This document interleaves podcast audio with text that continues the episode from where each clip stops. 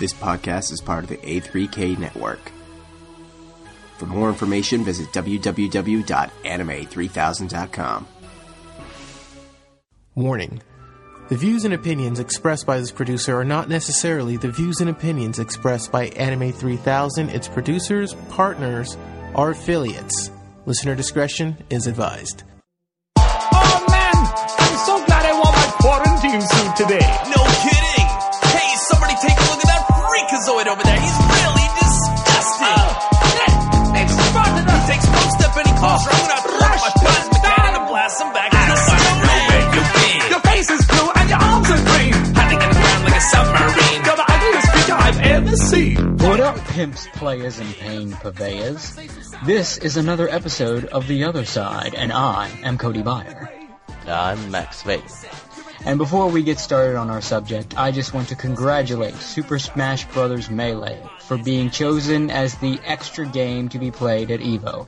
Not because I have any real attachment to Super Smash Bros. Melee, but because it was competing with Skullgirls, and there's nothing that warms my heart more than to see Skullgirls continue to fail and die. So, because if Skullgirls had raised enough money and, and be, proven to be popular enough to make it to Evo, I think I would have had to throw up in my mouth uh, for an entire day.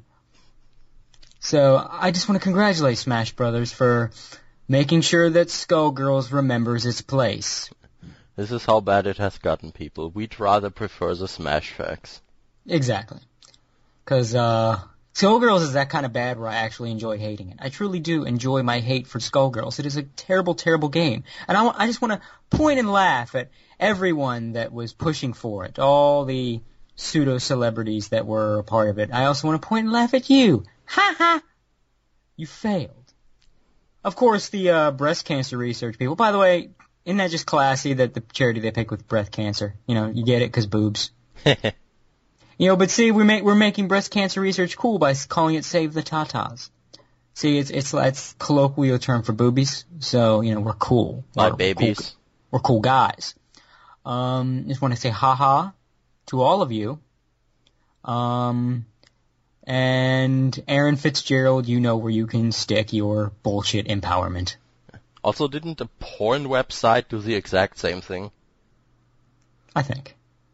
I vaguely know what you're talking about. I just I thoroughly enjoyed the Skullgirls loss. I am I am I am rolling in it. More than I care about the fucking Super Bowl. It just happened. Keep on rolling. Yeah, fucking It feels good. It's a good day. I mean, it's old news, but I didn't bring it up in the last podcast. I'm bringing it up in this one. I'm a happy boy. I'm a happy widow boy. That Skullgirls failed and sucked and died. Of course, they got enough support where they're like, oh, we're gonna release a DLC character, and then it will fade back into nothing where it belongs. Bye bye, Skullgirls. so now moving on to our topic at hand. It's been a while. In fact, not since Alex Berry was the co-host of this show have we done another edition of the Lunatic Loser exhibition. Indeed. So now that Max is here, I think we should have Max take a crack at the Lunatic Loser exhibition. Because you never run out of morons on the internet.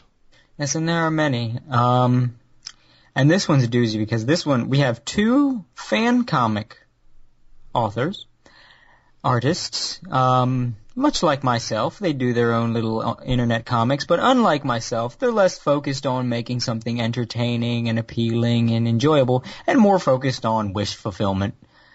And then one guy who is so many levels of crazy. We just had to bring him to you, folks. Yeah. He's a very, very special guy. Oh, so special. So, uh, Brings first, a tear to your eye. because you're crying. Because you're so damn sad. Indeed. Um, so I think first we'll start, we'll, we'll go in ascending order of crazy. Now, anyone who grew up in the 90s, including myself, is familiar with a little cartoon by the name of Chip and Dale's Rescue Rangers. You know, for those who didn't see it, it was a mildly entertaining little adventure show. Uh, not the best thing Disney had going on out, you know, in that era. Uh, especially Darkwing Duck. Yeah, pretty much. Um, I mean, this it, it was in the same. I think it was pre Gargoyles, but in the same Disney Afternoon era, and uh, it was okay. But it, uh, unlike some of those other shows, it, d- doesn't hold up as well when you grow up. The Donald Uh, Duck cartoons pretty much tainted any enjoyment I could have derived from it because I hate those fucking bastards. You're just pissed off at Der Fuhrer's face. um, but you know, Chip and Dale weren't in them. that was a cheap shot, and I apologize, Mac. Um, but Chip and Dale's Rescue Rangers was basically Chip and Dale from the cartoon shorts are now they have new personalities and shirts. And Instead of have- being gigantic assholes. they were assholes in those old cartoons. Jesus Christ. Yes, they were. They were pricks. Uh, now they're not pricks. Now they're rescue rangers. They help people. Uh, and they got, they got some friends. They got Monterey Jack, a big old Australian guy who loves cheese. Monterey Jack was fun. And, uh, and they had a little pet fly zipper. And they had Gadget. And Gadget, whew, that, uh, a beautiful disaster, that one. Since she came out, she made furries the world over cream their pants. Yeah, see, the thing about Gadget is, Gadget has enraptured the hearts of many geeks and losers to the point, and this is true, there is a cult in Russia that worships her. They have rituals and everything. Look it up, people. There is a cult that worships Gadget from Rescue Rangers. God's honest fucking truth. Still better than Scientology, though. Yeah, it makes more sense too. Um, but see, the thing about Gadget, uh, I, as someone that learned character design and aesthetics and all that shit, and that, Lord knows I've reminded you folks enough, but you know, like Stan Lee says, every everyone's somebody's first episode or issue or whatever. So, but as someone who knows something about that, I kind of get where this came from. This has always fascinated me because of how much fervor there is behind this character. It's always been, it's like kind of bio fascination. I feel like all those, uh, psychologists that, uh, keep interviewing, uh, Charles Manson. Just so fascinated by this train wreck.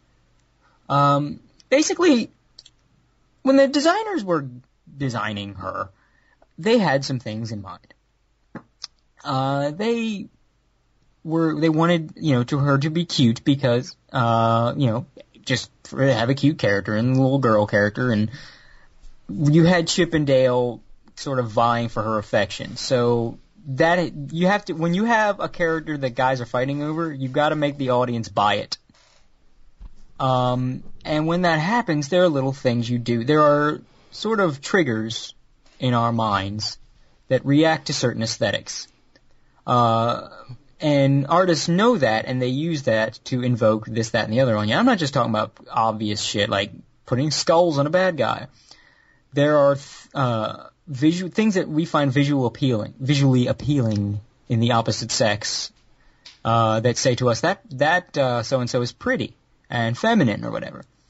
Uh, it, they will use this in every in everything. That's if you look at uh, Balto, the girl dog in Balto has some of these features that they use. They're not trying to get you to be attracted to the dog, but they're trying to get you to have. Although that does happen, but we'll get into that.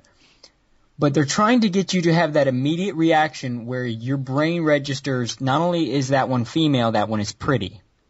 So, say another character says, "Wow, look how pretty she is." There's, it does not break the suspension disbelief where your brain goes, "What?" You know, it, you get the visual cues that say this character's pretty. So that's this is what happened with Gadget. but it, it would happen. Oh, go on. What you Yeah, saying? someone should have told Stephenie Meyer all that. Would have helped. Or the Uh, casting director. Because goddamn, what what were they doing? Like Kristen Stewart, really? With the dead mannequin eyes and everything? Well, she, well, on the surface she's pretty. It's just that she seems to be dead inside and enjoy enjoys the taste of her bottom lip. Yeah.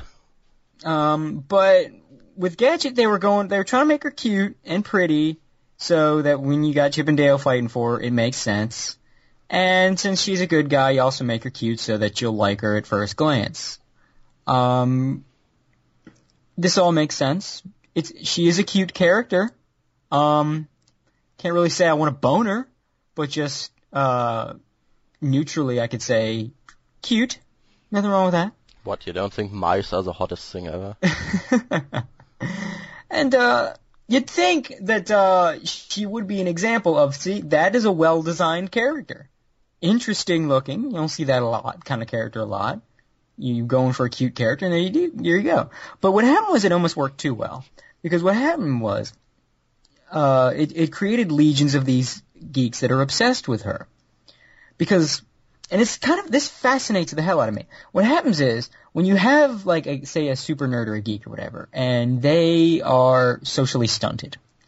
What happens is it's sort of that desperation. It's similar to Jailhouse Gay, where if you're not receiving contact with a woman, you will turn will become gay to compensate for the lack of companionship. This is kind of derivative of that. Where if you're not getting contact with flesh and blood humans, and especially members of the opposite sex, what happens is your brain responds to those triggers differently.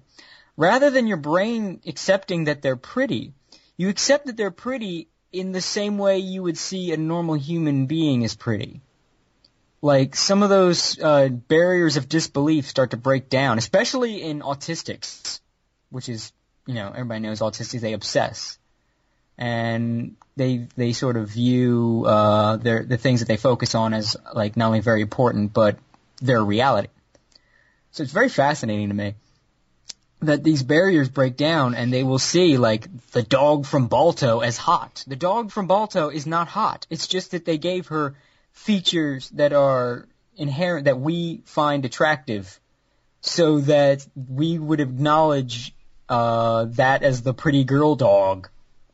You're not supposed to get a boner but because certain people are so lonely, these barriers that are in normal people have broken down, and now they're her as hot. It's a fascinating process. And the reason I went into all of this is because a delightful little look into what happens when those barriers break down and you have someone obsess over Gadget as many sad son of a bitches do, is you have the first entry in our Lunatic Loser ex- exhibition, Chris Fisher, m- known primarily for his magnum opus of Mice and Mayhem. Get it? It's a literary reference. Yeah. I'm smart. of Mice and Mayhem is a super hilariously melodramatic Chippendales Rescue Ranger fan comic, picking up where the TV show left off. It's a Chip and Gadget hookup fan fiction in comic form. This thing is heavily revered by sad people.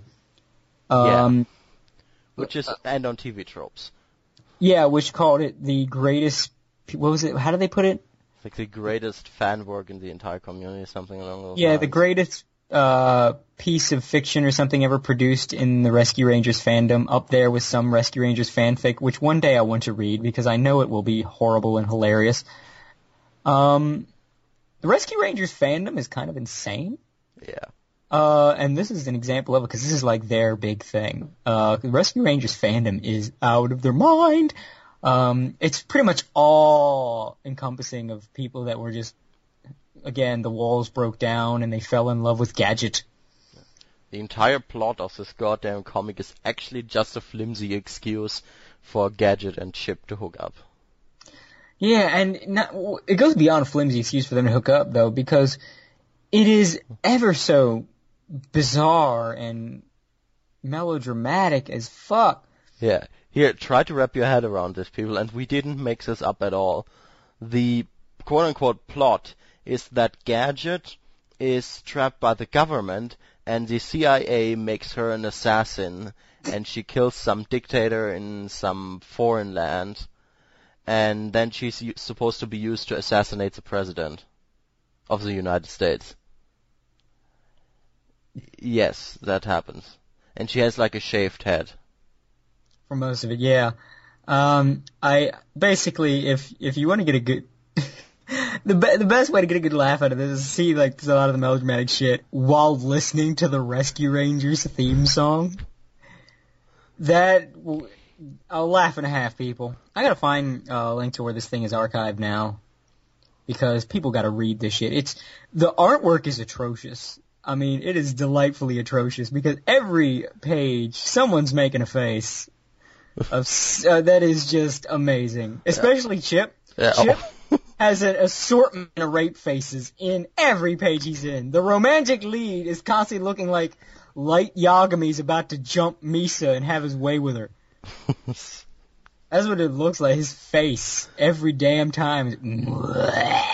Yeah, and when he's crying, it's like this over-the-top orgasmic expression. like, oh, I'm so sad. Oh, Uh, if anyone's seen Animaniacs and the sketch that was the really funny and probably the only really good slappy cartoon was the one where uh, Skippy saw the Bambi knockoff and after Bambi's mom died, he would just burst in tears, loud crying every time someone said Bumbie was the, called in the short. And like every time uh, someone say Bumbie's mom, he go, Bumbie's mom! Ah! Ah!"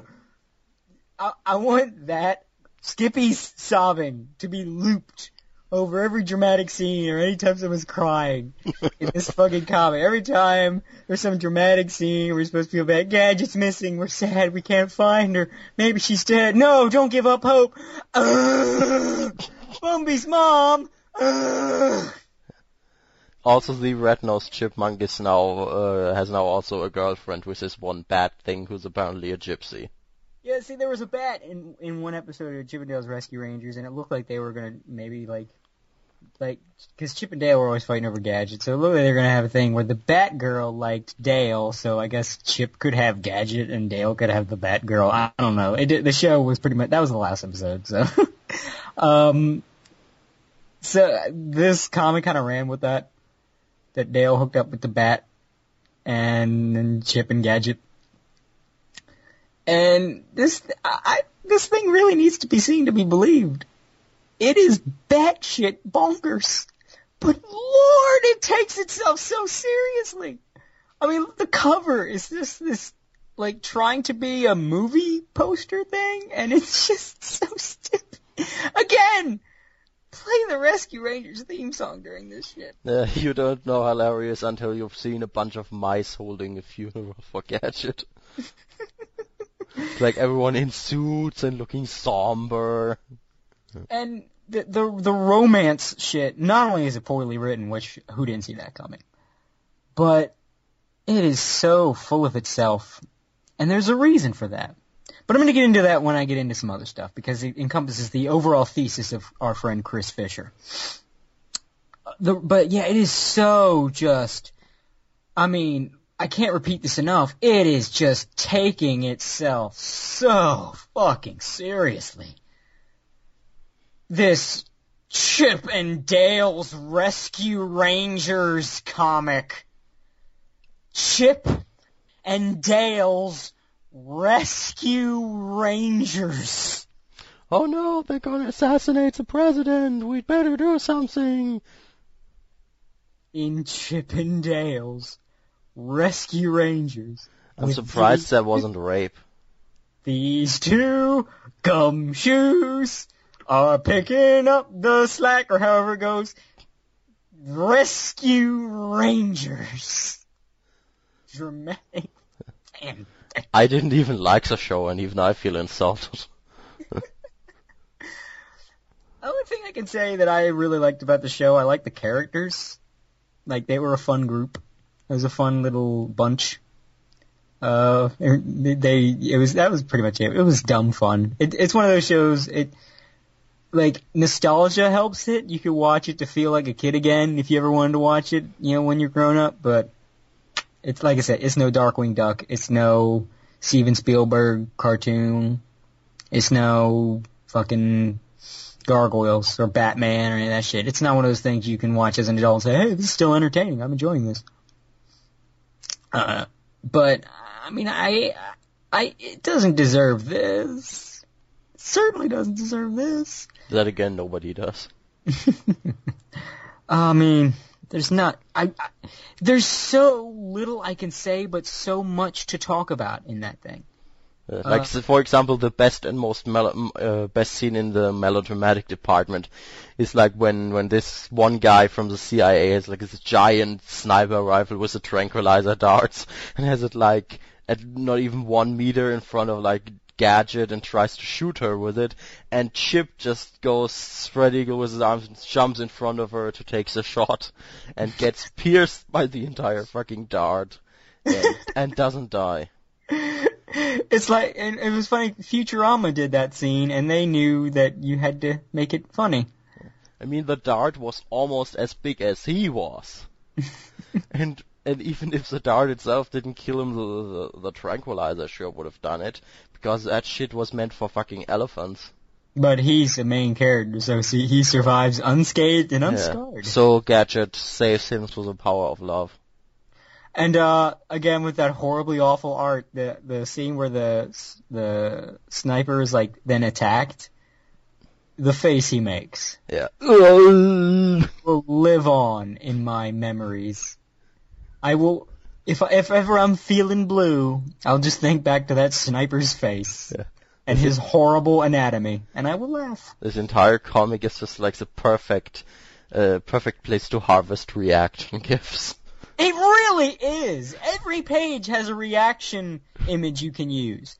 Also, all you guys that like to use reaction images on forums, just thumb through this thing. You'll find a plethora. You'll find so many rape faces alone coming out of Chip. I'm, I'm afraid for Gadget. Poor Gadget. She deserves better than that. Yeah, I'm gonna get you. and then they fuck. But I love the. Uh, I just want to point out one of the earlier pages always makes me laugh. It tries to do a close up of a tear coming out of Chip's eye. yeah, that thing. But it looks like his eye is taking a dump or laying an egg or something. He's forcing out this glob. Yeah! oh god. Oh, I had a little eye baby. Oh man. That's like the next step from Mpreg. Yeah. And they were calling, uh, the CIA guys were calling Gadget MAP. Mouse Assassin Project. I'm the map. I'm the map. I'm the map. I'm the map. Dora the Explorer got dark. But uh yeah, and they fuck. There's a not in the comic, but the the author drew a little side picture. Of course. little. It's a long thing. It's like a tall ass image. It's this extended scene where what is it? Uh, it's like Gadget sitting naked on a swing in the moonlight, and Chip sees it, and then they there's no dialogue because it's arty. Um, this is romance, damn it. This isn't porn. And they don't say there's no dialogue, and they just have a tender moment. They kiss and they fuck. Yeah. And what's And really funny is they actually look like how Disney would probably portray these animals naked. Yeah, like normally when a furry draws a uh, character like this, like Gadget or something, naked, they humanize them and make them anatomically correct, which makes sense. You're you're this is porn, you're naked with nipples and titties and vagina, and you want to jack off. This guy doesn't. Uh, this guy makes it like if Disney did draw Gadget naked, this is how she would look: feminine but featureless, and still very visibly a mouse somehow that's worse. Like s- that actually kind of makes it worse because the more you think about it, first it baffles your mind, but then the more you think about it, the further your brain turns the cogs. It gets ickier and ickier and ickier. Bestiality. Yeah, it's bestiality, and it's like you want it to be innocent. Do you? Why? You get gotta get it as accurate as possible, or it's not really her. Because and he's got quite a bit. This guy's actually drawn several adult images. Guess what they all are? Every single one of them. Hmm, this is tough. Uh, Monterey Jack, maybe. Nope. It's all either Gadget or Chip and Gadget. Uh, at least like in the last episode of uh, Lunatic Loser Exhibition, we talked about Jay Naylor. At least Jay Naylor has done porn of different things, including his own things.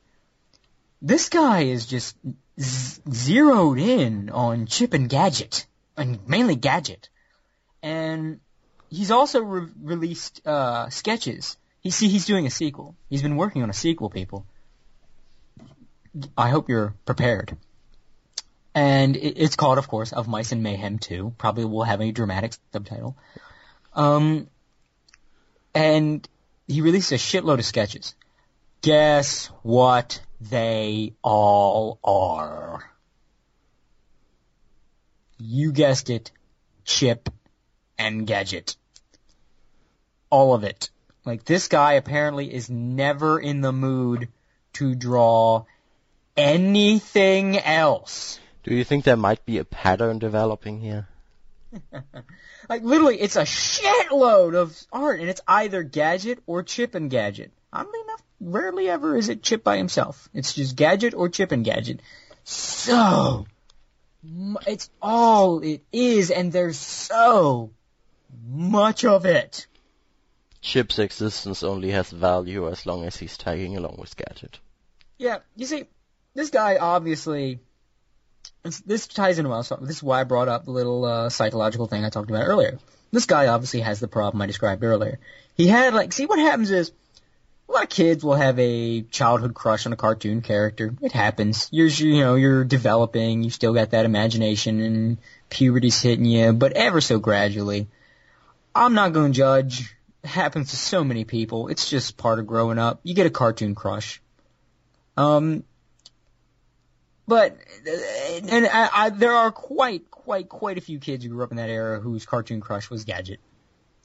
Um, again, it was that kind of just. It was a perfect storm of things with her design. Even as uh, someone who knows character design, there's a lot of little things I can spot that they did right. It, it was uh, uh, even just proportionally, and I don't mean like proportions like figure. I'm talking little things like eye shape to head size to nose size to mouth size ratio to hair size to all that stuff. All the mathematics that go into designing a character, because there's actually quite a bit that goes into designing a character that most people don't know about, and you can tell that they don't know about it when they try. Um, so there's a lot of things that I could say, you know, those guys got it right. Those, that was a successful fucking design, and it shows in the reaction this character got. Again, cult.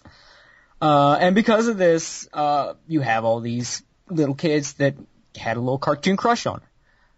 But normal people grow out of that. The people that have the, that are either autistic or emotionally stunted, they don't. And this guy, he don't. Uh, this guy is so, I mean, pretty much, my guess is, now, I could be wrong here. Usually I'm pretty damn sure when I make these assessments. But there's like one of a couple things that could be the case here. This is the one I'm banking on, putting my money behind. That Chip, for him, is just a conduit, a blank slate he can write himself onto. Because this story of Mice and Mayhem is not a Gadget and Chip romance story. It is a Gadget and Chris Fisher romance story.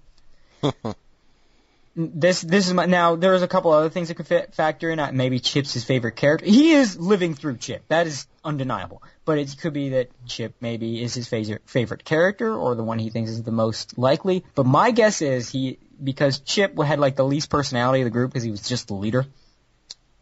Uh, he's using Chip as a blank slate.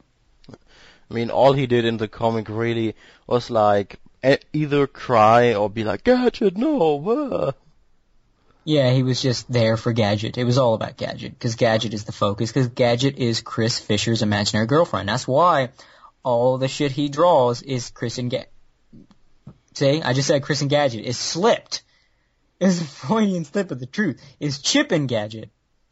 All in his uh fucking production art even was like fucking Chip and Gadget all the way up to them getting married and growing old together and he even drew fat old Chip and Gadget.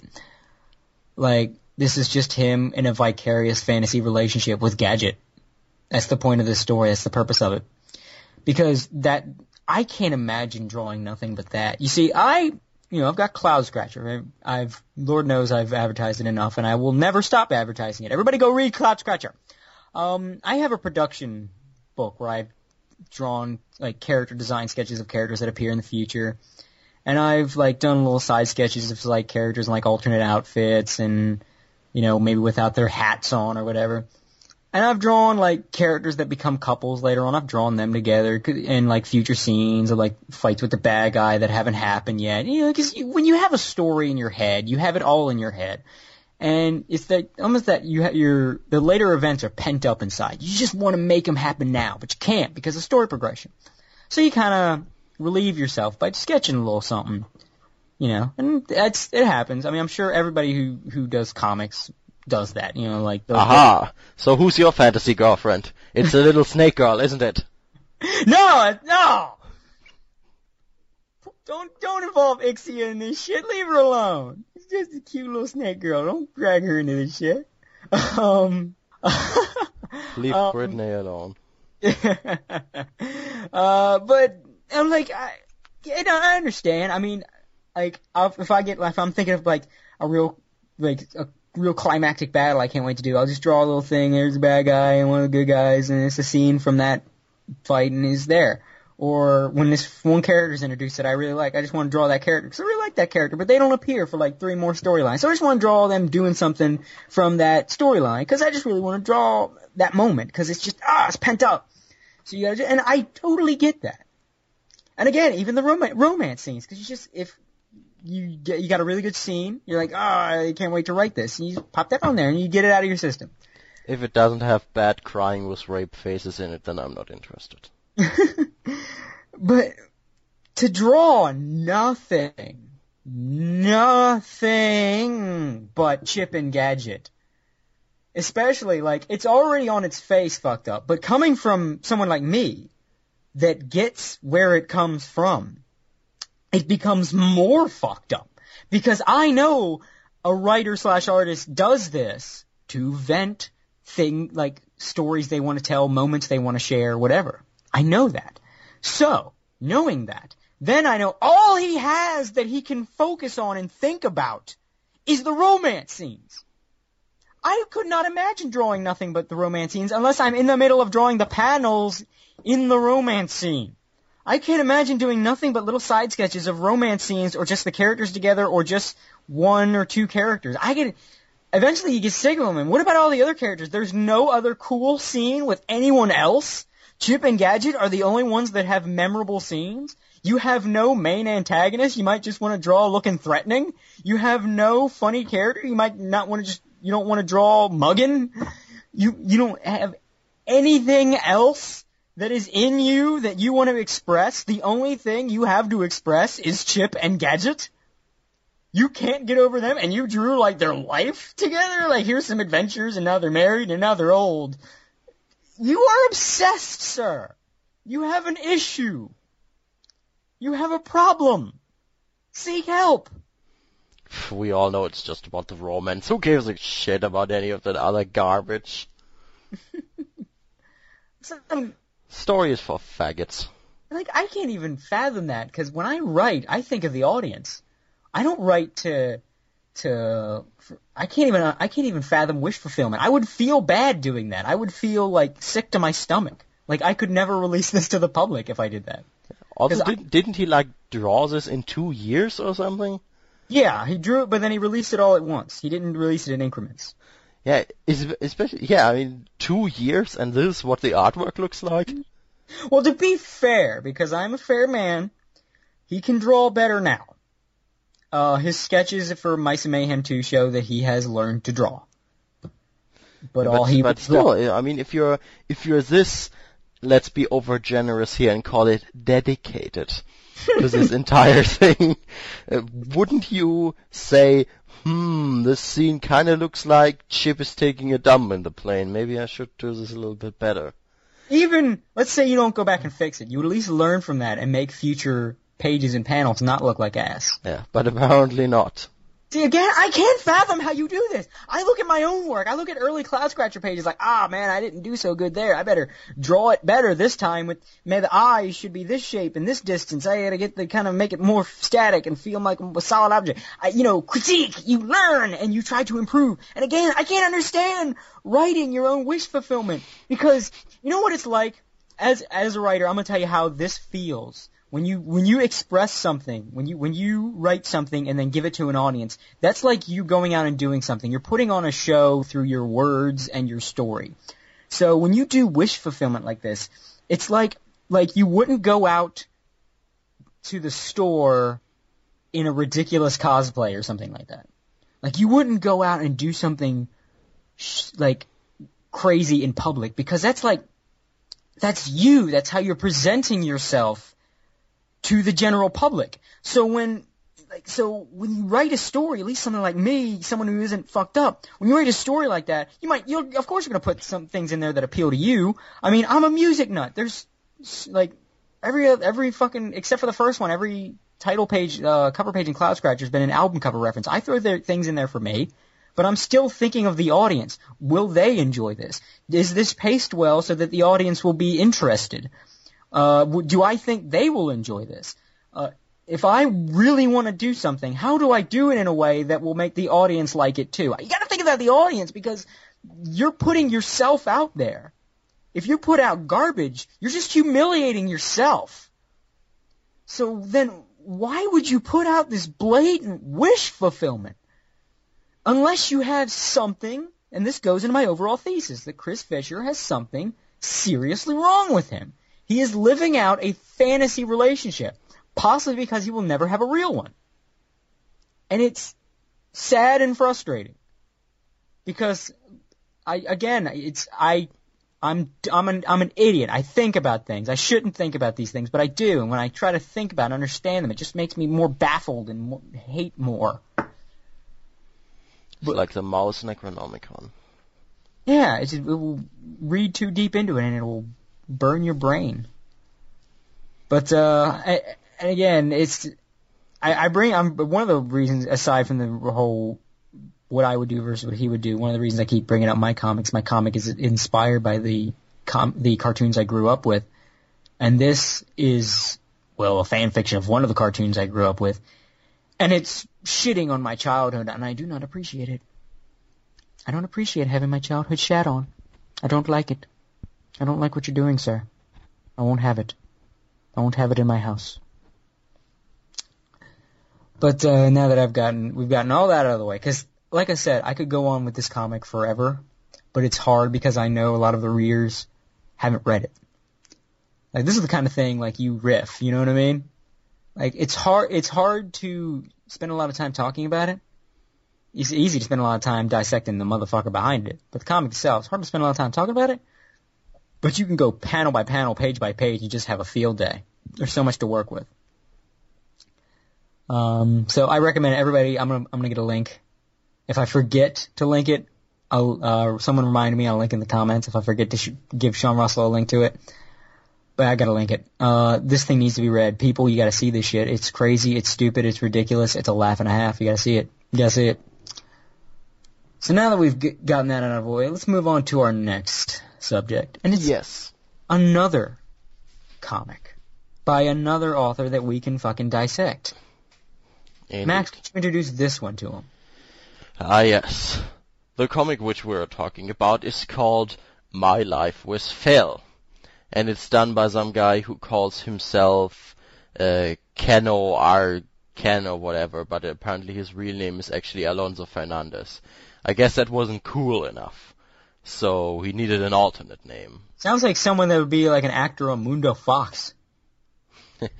So, in a nutshell, what My Life with Fel is about is blatant wish fulfillment with his own self-insert character, like in the most blatant way possible, being together with his cat girl character. And she's apparently some genetic experiment to create assassins by the government. because, uh, just because. The the now that I it just dawned on me how similar these two comics are. I mean, holy shit. I know, right? Um, this thing is even more blatant wish fulfillment than of Mice and Mayhem. At least of Mice and Mayhem had the pretense that it was part of an epic story. This is just, oh, my wacky hijinks having a cat girl girlfriend, but she loves the hell out of me and I love the hell out of her. Yeah, and she really loves porn, and, you know, sex, and everything he likes. This is, I mean, good God, this is sad to look at. You feel bad reading this. It's not funny. It tries to be funny. It is so very not funny. Yeah. Like- he, he actually refers to her as his waifu in one comic. Yeah, um, it is. This is just literally, it is pretty much just read this comic about me and my fantasy girlfriend. And good lord, a lot of people do. Oh my god. So many people do. Um, So many people do. It hurts that this thing's popular because I mean, well, it's obviously like the the reader people reading it are vicariously living through him and having her as their fantasy girlfriend. But yeah, she's a fantasy girlfriend. She has no character other than all the traits that would be awesome for a made up girlfriend to have. Uh, like, look, she's wacky and likes anime. Hooray! Yeah. This is like all the traits that someone who's scared of meeting a real woman and has to make sure the woman is exactly like them and meets all the perfect criteria would have. Because I, I don't think these these are these are self-involved nerds that don't realize a real relationship uh, will develop both you and the other person. Your differences and your similarities will come together and you will build as people and it's a beautiful fucking thing. But you wouldn't know that because you don't know what it's like to be in a real relationship. You just make up pretend cat girls and write comics about your fantasy life because you're fucking sad and nobody loves you. this is, I mean, my life with Fel is just like, it is up there with body pillows in the zenith of sad. Yeah. The guy that made this thing is failed and I don't mean failed in that geeky internet term. I mean, I have always contended that there is almost a, life is almost like some kind of competition or game or whatever you want to call it. Uh, there's objectives, there's goals, there's success, but there's also kind of a g- game over state. But you don't get any continues in the game over of life. And I don't just mean like dying or, you know, becoming a junkie or whatever. I mean like that kind of social you're like your social life is like a game. Your your status as a person, your status. And once you do certain things, it's game over. You're done. You're out. It's like a schoolyard game. You're out. You're gone. Game over. Buying a body pillow with a girl on it. Cause I, I, I actually didn't know for a long time because of these fucking things that body pillows without girls on it were a thing, that they were an actual like orthopedic thing. I did not know that because the the sad body pillows were so prevalent. But uh, yeah, body pillows w- with the girls on them. If you buy one, you failed. In fact, it's fun just to go to an anime convention, watch all the guys carrying body body pillows. And game over, dude. You just want you want to follow them around with the game over sign, like game over, yeah, that thing from that one game, Sega Rally or something. As they walk, they, like I, I want to hang out like at a fucking uh, anime convention, like at the uh, the dealer's room next Otakon with like a little uh, sound machine thing, whatever I would get, like a yak not a yak bag, it's not loud enough, but some little thing with speaker. Every time someone purchases a body pillow, I just want to press a button and goes, game over, yeah! It's a little signal that they lost. They just, they just lost right then and there. They know, they would know the moment that they got a game over. Right there.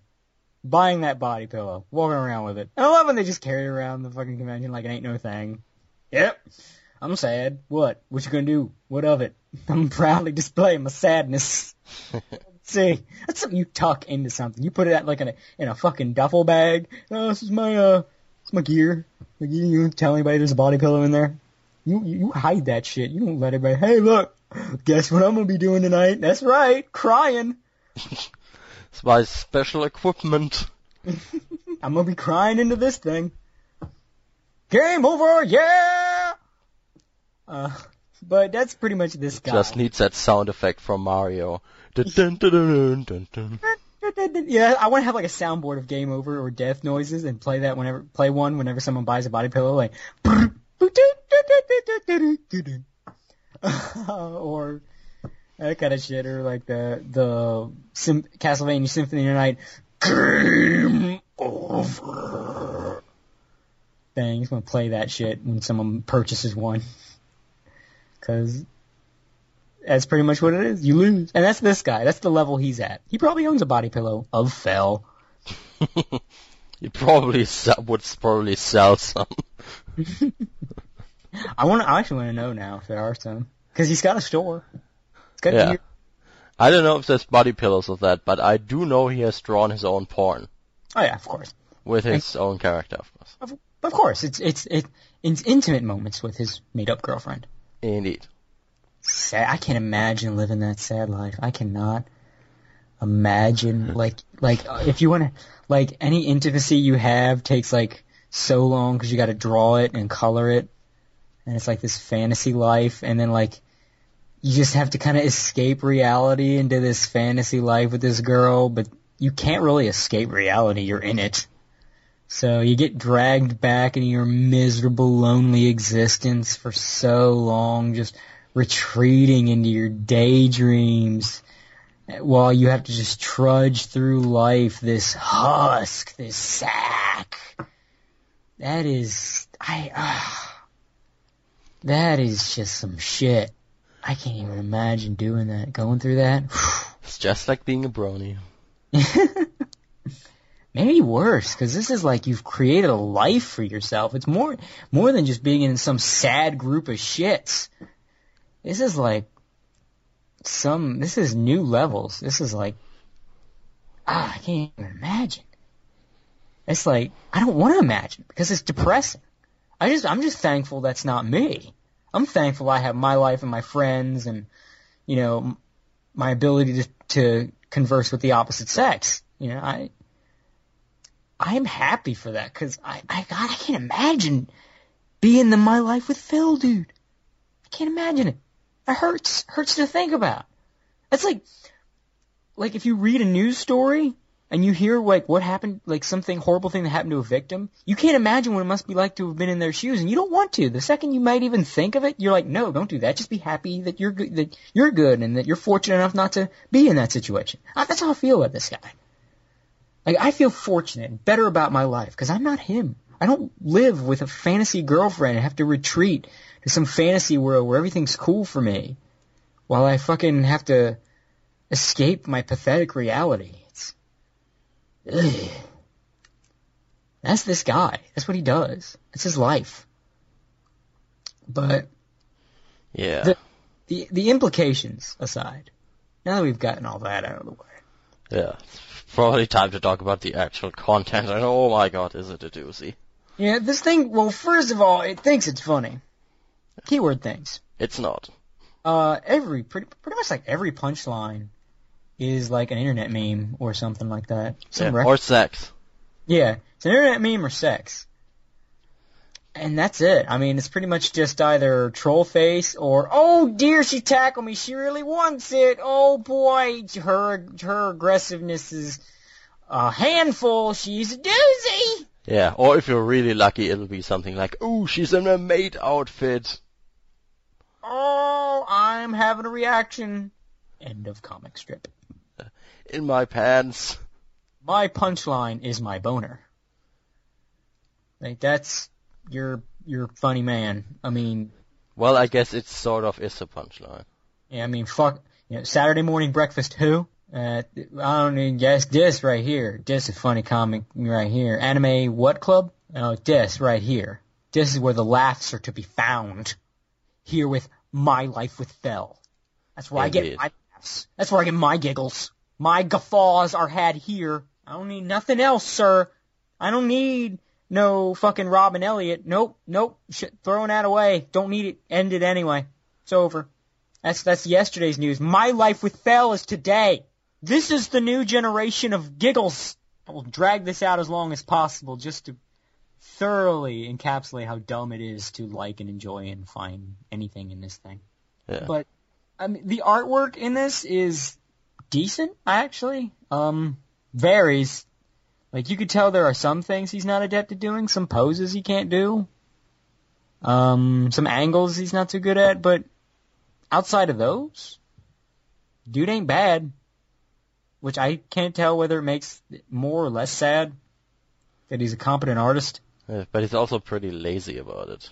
Yeah, um, one of the things that gets me, see, Fel, being a cat girl, has a tail. A striped tail.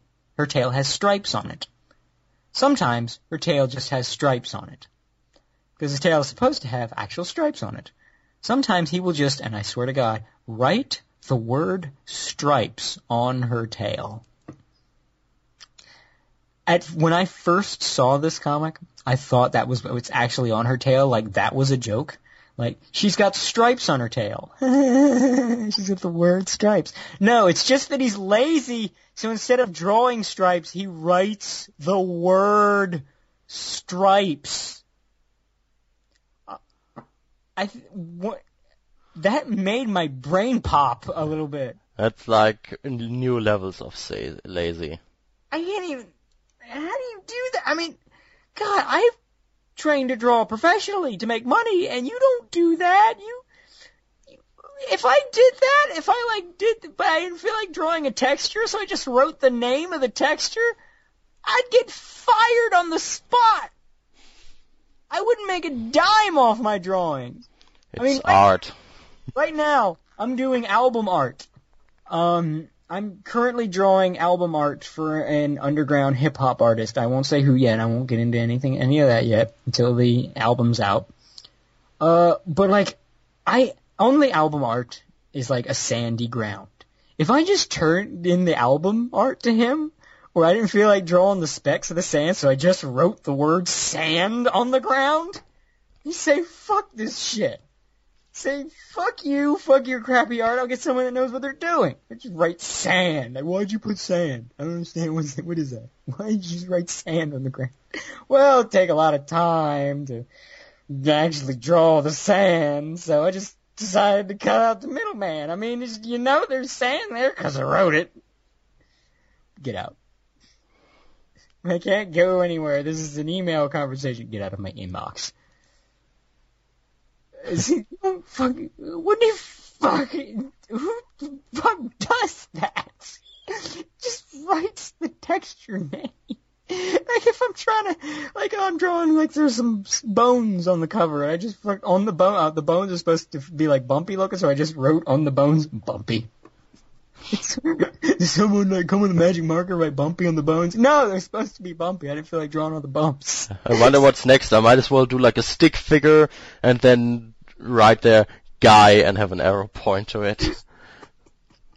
There's another stick figure with cat ears and says Fel pointing it Yeah. out. or just make a smaller stick figure and just write lolly on it. I'm, I'm gonna be totally rich. I'm gonna be the greatest lolicon artist ever. But here's what really gets me.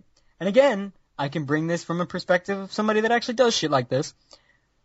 Stripes on a tail? You can't do stripes on a tail? People listening that don't draw. I don't think y'all understand how easy it is to draw stripes on a tail. Okay, a tail is a thin object, right? Stripes are just pretty much you just do with a line. Just I would say, let's say she has a, a lot of stripes on her tail. And just an average size, I'm just kind of, right now, you know I'm to get a piece of paper. Right now, I'm to show you how dumb this is. I'm to get a piece of paper. I'm gonna get, got a piece of paper right here. I'm to, right, one sec, let me get, turn around, me get my pencil.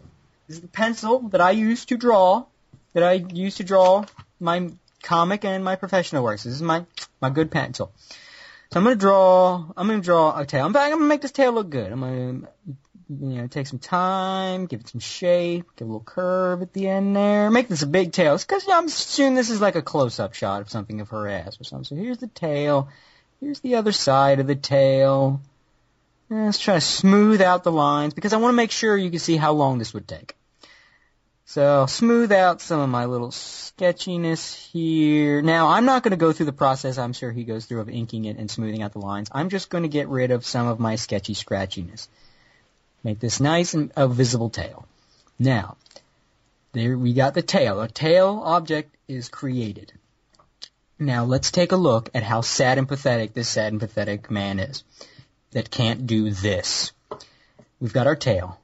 Line one, line two, line, line, line, line, line, line, line, line. Here's another line, another line right here, line, line. And I'm sure she doesn't even have this many stripes. I'm doing this like it's fucking, like this is a fucking mummy. I'm doing so many stripes right here. This is, geez, we're going past stripes at this point. Line, more lines. I'm still doing lines. I hope you're all clocking this. I'm actually drawing this right now. You can't see it. But this is actually me. I am drawing so many fucking stripes on this tail. And I like to keep in mind that I am not half-assing this to prove a point. I am making sure these stripes are at this, the proper curve to make this tail appear three-dimensional. I am curving it properly. I am keeping them parallel to each other so that the stripes are done. Tail's done. Not draw some titties. because otherwise the picture isn't complete. That is how long it took to draw a tail, to draw all the stripes on the tail, with, and I can guarantee that's way more, way more stripes. This these stripes. I drew way more stripes than this girl probably has on her tail, just off my memory. In fact, let's count all the stripes I drew in that period of time.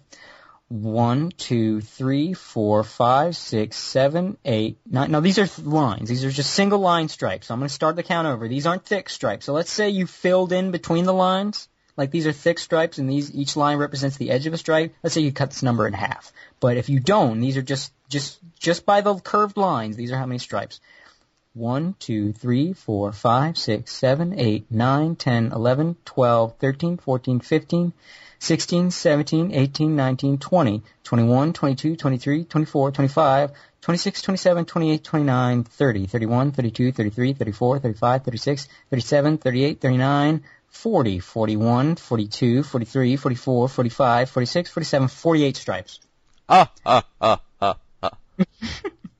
So in that short amount of time, I was able to draw a tail, not a half-assed tail. I made sure that that both sides were even, so that it looked like this a same object, uh, like it was all part of the same object. Uh, I didn't draw like like just a quick little squiggle. I kept it par- the lines parallel, the outer lines of the tail, so it looked like a real solid object.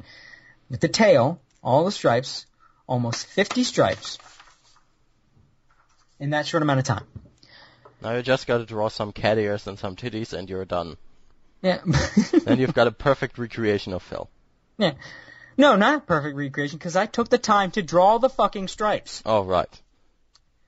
It took that little amount of time to draw the stripes. You don't even see her tail in every shot. So there's no fucking excuse this guy can't draw the stripes. I mean, fuck. Cloud, going back to Cloud Scratcher, the main prota- male protagonist, little boy, little cat boy, Felix, little Felix, he got a tail. His tail's got stripes. Every time you see his tail, you see those stripes. Yes, you do. In fact, I bet his, his stripes are probably hard to draw because they're scraggly. So I gotta get, make them look textured. So it's not just line, line, line, line. I gotta like get a little scratchiness in there. And then when I color that shit, I gotta color through all those lines. Well, I don't color it. I, I do the flats for my colors for him to touch it up. But you get that gets texture on top of that. So what the hell is his problem? Why? What the hell is stopping this guy from drawing the stripes on his tail? I know this is an odd thing to be hung up with, but this is just going to show how sad this guy is. He can't draw fucking stripes on a tail. He can't draw a bunch of quick lines on a thin object. And the guy has drawing ability, so he has no excuse. Can't just say he's a poor artist. He's capable. I wouldn't say he's professional, but he's capable. So what the fuck is he doing? Well, maybe tiger stripes are like super complicated and shit. Well, and here's the sad thing. Like, there's this furry artist. Uh, probably everybody's heard of him if they know about shitty furry artists. We should do a thing on them. These two guys. You know where I'm going with this. Uh, Max Blackrabbit. Pro- prolific furry porn artist. Oh Guy yeah, that guy. makes his living doing furry porn. Sad. Sad. That's his life. That's his job. That's what he's known for. That's all his life is, is this the, the furry scene and furry porn. Um, and he's got a buddy that's like one of the kings of the furries. Eric Schwartz. Oh, we really should do Eric Schwartz in a future Lunatic Loser exhibition. yes. Yes, Eric Schwartz. There is so much with Eric Schwartz. We are doing Eric Schwartz. That came out so wrong, and I. Sorry. I feel dirty. I gotta take a shower. No. The other, the other side. Rape. Eric Schwartz, your asshole is mine. Yeah. We fuck everyone. that brought those two up. They have a character. Max Blackrabbit created him. Eric Schwartz is obsessed with her. Um, named Zigzag, a Yeah. tiger striped skunk girl. Yeah, the biggest uh, fucking whore in the entire furry fandom. This is like the mascot of the furry fandom, pretty much. The Zigzag character. Um, Yeah, she's a bisexual slut with her own porn studio. Yeah, wish fulfillment. Oh, damn. damn. Also, her father raped her. Because that make that gives her personality. Drama! I said this before. Rape is the new dead parents. Um, Actually, it's more like rape is a new character development. no, that's what I'm saying. It's the new like tragic thing to your backstory to make your character feel more deep. You just have some throw some rape in there. But yeah. Uh, oh, by the way, a rape victim probably wouldn't be this sex obsessed, but whatever. Probably wouldn't be enjoying sex this much. Um, but hey, well, what do I know about psychology? This is just porn.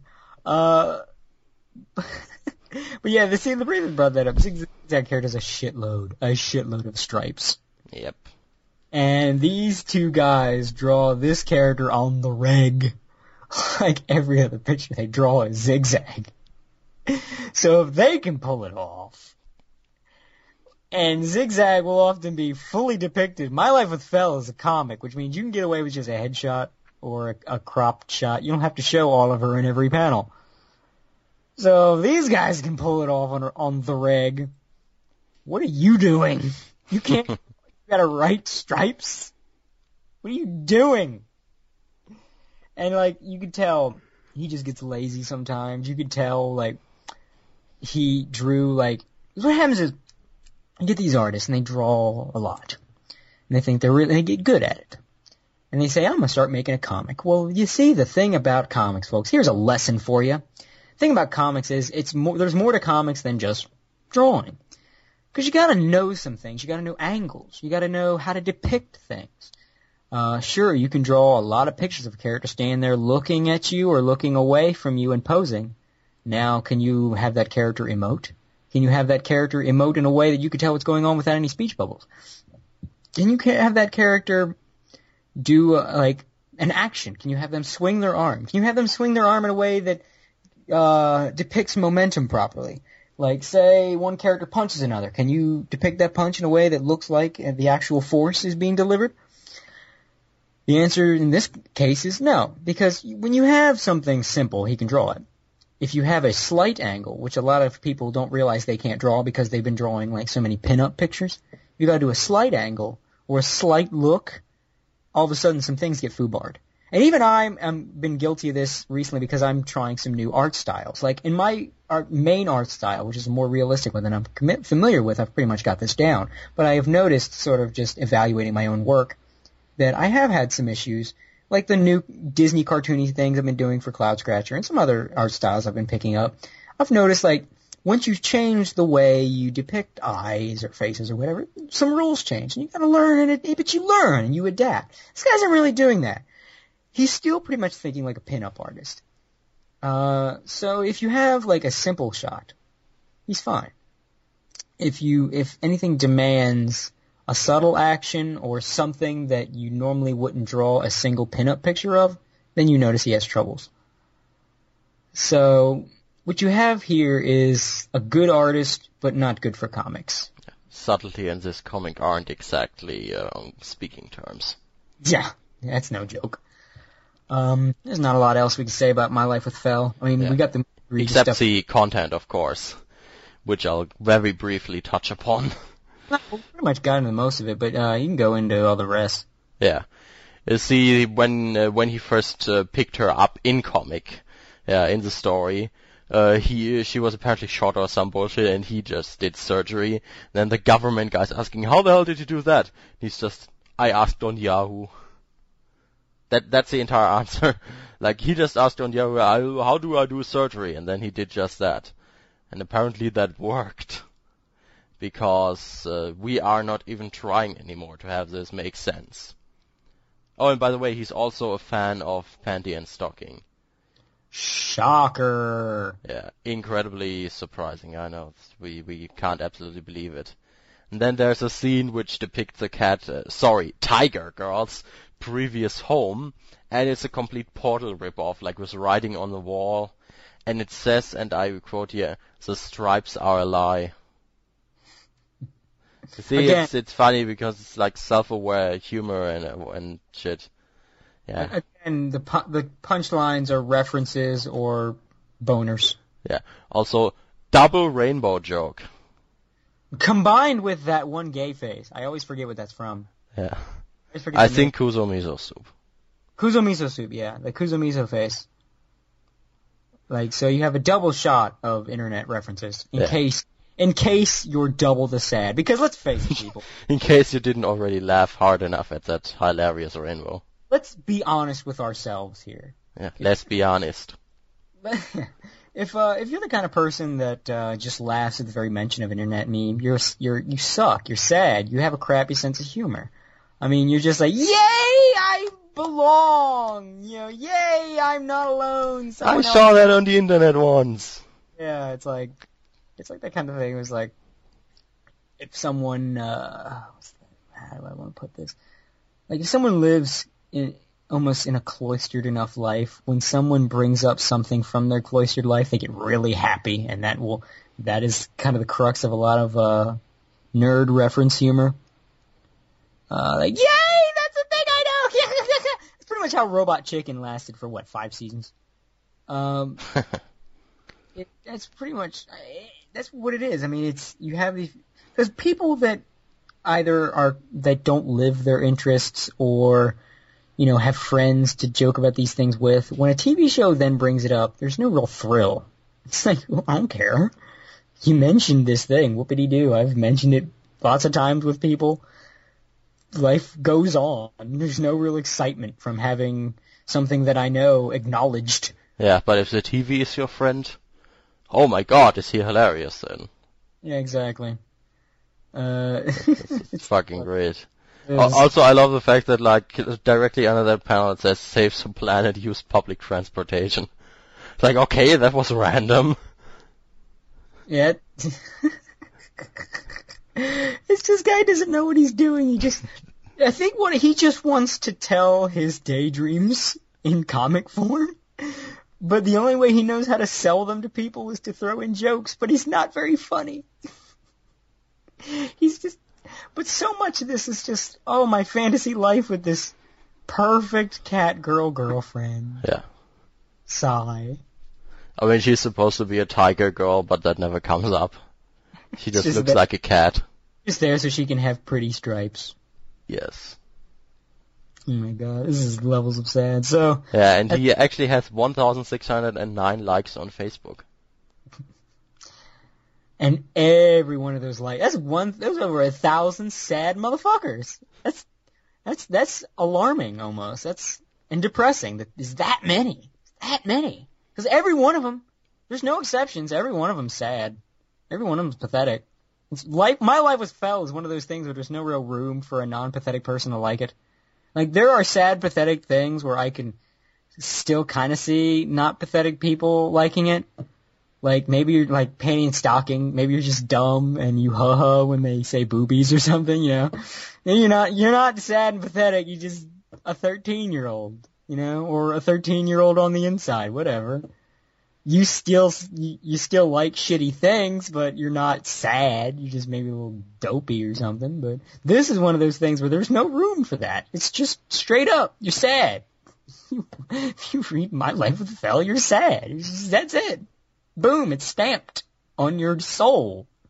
The jury's in, verdict's in. Yeah. Also, you have really shitty humor because every single joke is either sex or something stolen from somewhere else or an internet meme. Like, for example, he reenacts that scene from Wissy, Wissy Meets a Sniper video from Team Fortress 2. Yeah, because, I mean, Meet the Sniper was great and all, but what if my girlfriend was in it? Yeah. And was doing like, boom, headshot. Because then it would really be hilarious. That's what it is. It's just, that was funny, but what if my girlfriend was in it? My pretend made up magic girlfriend. Oh my god, it's so sad. It's like Magical Girl with furries. It's so damn sad. Oh my god. This just makes me laugh so much. It's just so. Oh, man. Oh man. Anyway, that's about all you can say about my life with Fel. So moving on to our third and final one. Oh my lord, this one.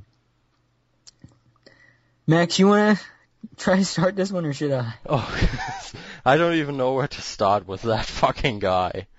Okay, I would best start with his um, with his handle. He names himself Son Manic, but uh, his actual name is apparently like Richard Kuda or whatever. Kuda, yeah. Yeah, Also known as a knothole resonant, also known as Mr. Chipmunk Mobian, also known as Diapered Chipmunk. Red flags, you know exactly where this is going. Also known as Alex Lost 4. Thank you, Encyclopedia Dramatica. and in case you couldn't tell from his internet handle, he really likes Sonic. He likes it so much. He wants to make a movie about it. He's not joking. I think I I don't know. This guy is he is this a con? I- Well, I think what happens is this guy's just insane and living in his own weird world where this animated Sonic movie is feasible, and he's like hired people, paid them money for production work on it. I feel like I've actually worked with people like him in the past, early on in my when I when I started doing artwork for hire, because what happens is there's places you go like uh like bulletin boards almost job postings like the classifieds. N- now I've known to sort of narrow where I go. Usually I just go to like digital webbing most of the time. Maybe conceptart.org, but you never hear back from those people. Um, but digital webbing, I tend, tend to stick to them. They're digital webbing or PencilJack. If you're a pro artist and you're looking for work, those are good places to go. Um, I've learned to stay away from anywhere else posting art jobs. Uh, or anyone looking for like, hey, if you're an artist, contact me. If you just see somewhere, some site, don't contact them. uh, I actually kind of want to tell a story, but I'll I'll get to it in a minute. Uh, because this guy reminds me, like if I were if I were one of the people that were suckered into doing work for this guy, this guy reminds me of this other guy I worked with at one point. He wants to do like he he's got in his head and he's convinced people that he's actually in talks to do an animated Sonic movie. Somehow people believed him. Because he looks like like such a credible guy, doesn't he? Even if you don't see what he looks like, who believes that? This guy says like he knows and has talked to and chatted with like writers from the Sonic Saturday morning cartoon, you know, the good one. Um, that he's in works and he's in talks with Sega, that he visited Japan and spoke with Sega. Well, wouldn't, wouldn't you believe some random guy on DeviantArt? I don't know how anyone, anyone took this seriously.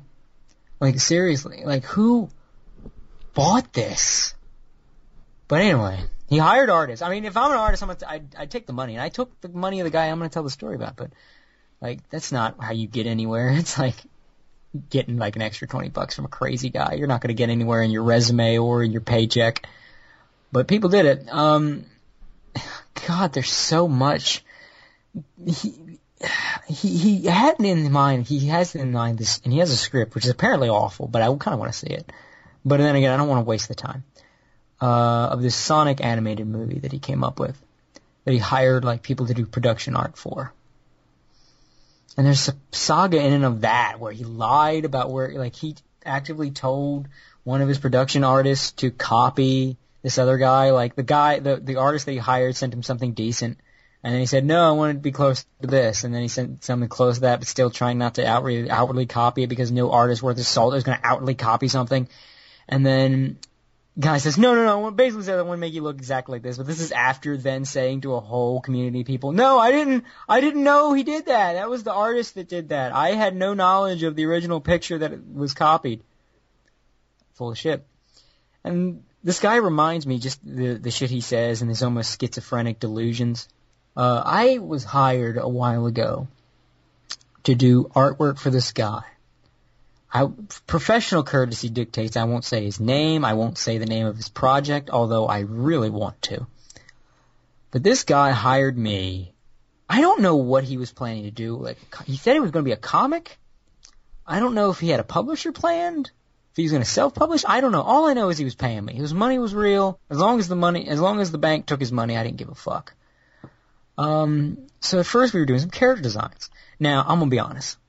I'm I'm not just an artist. I'm a businessman. I'm if anything, I'm a businessman first. I'm thinking, okay, this guy does not have his ducks in a row. I'm gonna help him get his ducks in a row, but I'm gonna charge him for it. Gonna make a little extra money from this. Make a little bit more than I was planning. So I said, okay, I noticed that you don't really know what you, you don't really have these character designs in mind. What I can do for you, I can design the character for you. It's gonna cost some money. I'm gonna charge you per character. So that way I'm gonna get a little extra money for the character designs. This is what I'm planning. I'm gonna get some money for the character designs and the money I was gonna make for the comic. So I'm gonna make out extra on this. In hindsight, I'm glad I did this though because I wouldn't have made anything because you, we didn't get to the comic stage, but I'll get to that. I'm doing the character designs for this guy. Now this guy is obviously incompetent and I think schizophrenic. He has this world planned out. He is his his world building is insane. It makes no sense. He's got fourth dimensional shit going on. Um, it makes no sense, and his one of his main characters kind of despicable. Like his main character raped some kid, but then took the kid into their family and erased Oh. their memory of it. And like, but then like the rape from some kid was like his evil side, and he purged it or something, some cop out. I don't know. It was insane. But again, I'm like, as long as he doesn't have me draw that, I don't give a fuck. He's paying me, making that, making the money. Uh, as long as that shit's not what I'm gonna be drawing, because if you want me to draw that, I'm gonna put my foot down. I told him straight out, I'm not drawing that. He's like, no, no, you don't have to. It's not gonna come up in this book. There's like five books. They're all part of this world. It doesn't make you can't follow this guy's saga. You can't follow it. It's insane. There's a million characters with insane names. Um, the bad guy's name is hilarious. I won't say it because again, professional courtesy. But it's like it's pretty much like evil dark Mick villain bad guy man. like evil Mick evil dark. It is that kind of thing. Uh, I designed him. The desi- I actually posted a couple of designs on my DeviantArt account if anyone wants to see them. Uh, it's they're called just character design. They're kind of crappy looking scans. I, I I never meant for that to go public. I just put it up anyway for so I can use it as a portfolio. Like here's some design work I did. Um, Well, this comic was kitty rape. I'm not telling that part. maybe the maybe the villain was just called Evil Mac Toddler Fister or something. I really wish I could say what it was. Uh, it's such a funny name. Um, but what happened was, I, I told him, all right, here's what I want you to do. You give me descriptions of the characters, and then I'll draw, I'll design the characters, draw them based on what you tell me.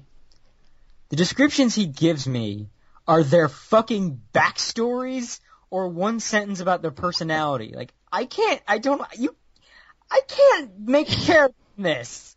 You have to tell me what they look like. What are, is their age? Are they pretty, ugly?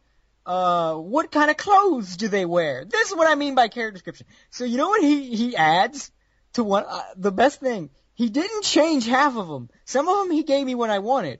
One of them, the only thing he added as a note for me, he has a cape. That's all he gave me to go on with this one character. So after explaining how descriptions work to this guy, I we finally get this going. I design uh, his main character. I go through. I design his villain. I design this other character, but he nitpicks. He says the character looks too young. I'm like, well, you have to tell me the age first. You said a a young boy, so I drew him like a young boy. Um, and yeah, that kind of thing. Then we get to the main character's daughter. First, I did design. I'm pretty. I was pretty happy with. That looked like the main character, but other feet had her own features. Features similar to the main character looked like they were genetically related. And it was a. I like the design. It was a spunky little tomboy design. I was pretty happy with. He said, "No, it looks too much like this other character from a cartoon I've never seen, but he's apparently seen. Apparently, had the same bangs as this character." Uh, so he's like, okay, well, I need you to redraw it. Okay. Uh, well, you gave me nothing to go on, so you're gonna have to get so specific. Now this is where our working relationship began to fa- to falter. Uh, he asks for, he, he says the character is 12 years old. I'm like, okay, what's about the age I drew her? Um, then he gives a description for hair and all that. Then we get to the outfit. He wants a, oh my god, he wanted a skin tight tank top and shorty shorts. And he didn't want a full tank top. He wanted like with midriff showing. On a 12 year old. I told him flat out, I'm not doing that. Nope. No sir. Not doing it. Not doing that. I'm not drawing a 12 year old in a halter top and shorty shorts. Not happening. You're gonna have to redesign it. You're gonna have to fucking come up with something else. 'cause I'm not doing it. I said it in, in kinder terms than that because I'm trying to be professional. Amongst my sudden disgust, Do you, that is hard, by the way, to try to maintain professionalism when everything inside you wants to go, you freak. Uh, no, I want. This is this could be profitable. This could be profitable. It could have been worse. Could have could have asked you to draw naked. Yeah, no. Uh, so it's like, okay, well, he comes up with something better. Uh, like baggy cargo shirts, uh, jacket shirt. Actually, this the final design I think is on my DeviantArt. I can't remember if I put it up there or not. And I came up with something. Um, it's not my best work, but I was so. Again, this wasn't originally meant to be seen to the public. This was just to design the character, and I uh, I was so just ugh at the whole thing. So it's not my best work, but I put it up there anyway. I just kind of wanted it to be there. I guess I don't know. Um, maybe I didn't put it up. I can't remember. Uh, but so I drew that, and he's like, he was happy with it. So I'm like, okay, we've reached an understanding. So he sends me a, another pack of character designs. Now I'm thinking to myself, cha-ching, cha-ching. This guy wants has this extensive mythos, and he wants me to design everybody, and he's fully aware I'm charging twenty bucks. I can't believe I got away with this. Twenty bucks for penciled character sketches that I can do in a, in like an hour. Crazy people being bad with money. Who'd have thunk? Yeah, I know.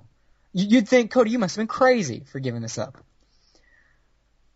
But I did, yeah, so he comes out with more designs that I'm thinking ka-ching ka-ching. Then he gives like these really basic designs, of course. But one of them, the one that we're going to focus on, is this character that he describes as the voluptuous sex pot, right? Now he's th- saying things like that, right? This is obviously like the fucking Jessica Rabbit, Minerva Mink shit, you know what I mean? So this is what I'm thinking, like, okay, I'm gonna give her like, you know, I'm thinking maybe the, I can't remember that one, uh, black and white actress that like Jessica Rabbit was designed around. Her name starts with a V. Uh, Betty Boop. No, no, no. The real world. Real, Ah, real world actress that Jessica Rabbit was designed after. I can't remember her name. Starts with a V. Victoria or something. But anyway, I'm thinking maybe something like her. Give me the full lips, maybe a little birthmark, something like that.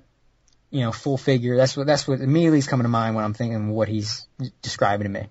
I'm thinking that's going to be it's one of the easiest characters to draw. You just draw something you think that's going to get audiences hard. It's not it's not that hard. Well, I mean, drawing a character that's hot can be difficult because you have to get your line work just right. You know what I mean? You have to get all the curves, and I don't mean like body curves. I mean just like something like the cheeks or something. You have to get that shit perfect to make them look flawless. So that's actually can be really difficult, but they're not hard to design. To draw, yeah, they're difficult, especially in poses because you gotta like make sure that that maintains without being like Marvel, like superhero comics. They're posing in every frame bullshit. So that can be difficult but designing them is easy as cake. So I'm thinking, yes, easy money, right? So, but then I'm thinking, okay, uh, you got to give me a little more than this, though. I'm gonna need their ages. You want to know what the age of the voluptuous sex pot was? oh, here it comes. Thirteen years old.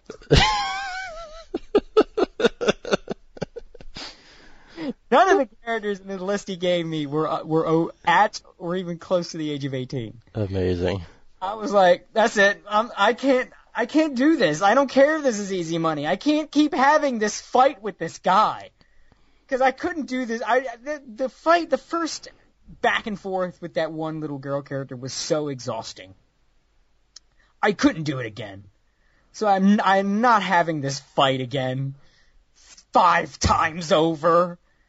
Like, dude, sorry, I'm done. You're gonna have to find somebody else. Uh, I'm, I am gonna need the money for the stuff for, for the stuff that I've done. I'll let you keep it. Keep my designs, use them. Go ahead. You don't even have to credit me. Just fucking keep them. Do whatever you want. Um, he gave me my money, you know, at least, and give him that much.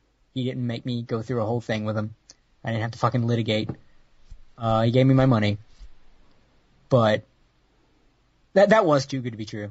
That was too good to be true. But yeah, this guy reminds me of that I know that was a long. That's like a four. You're getting four for the price of three on this lunatic movie.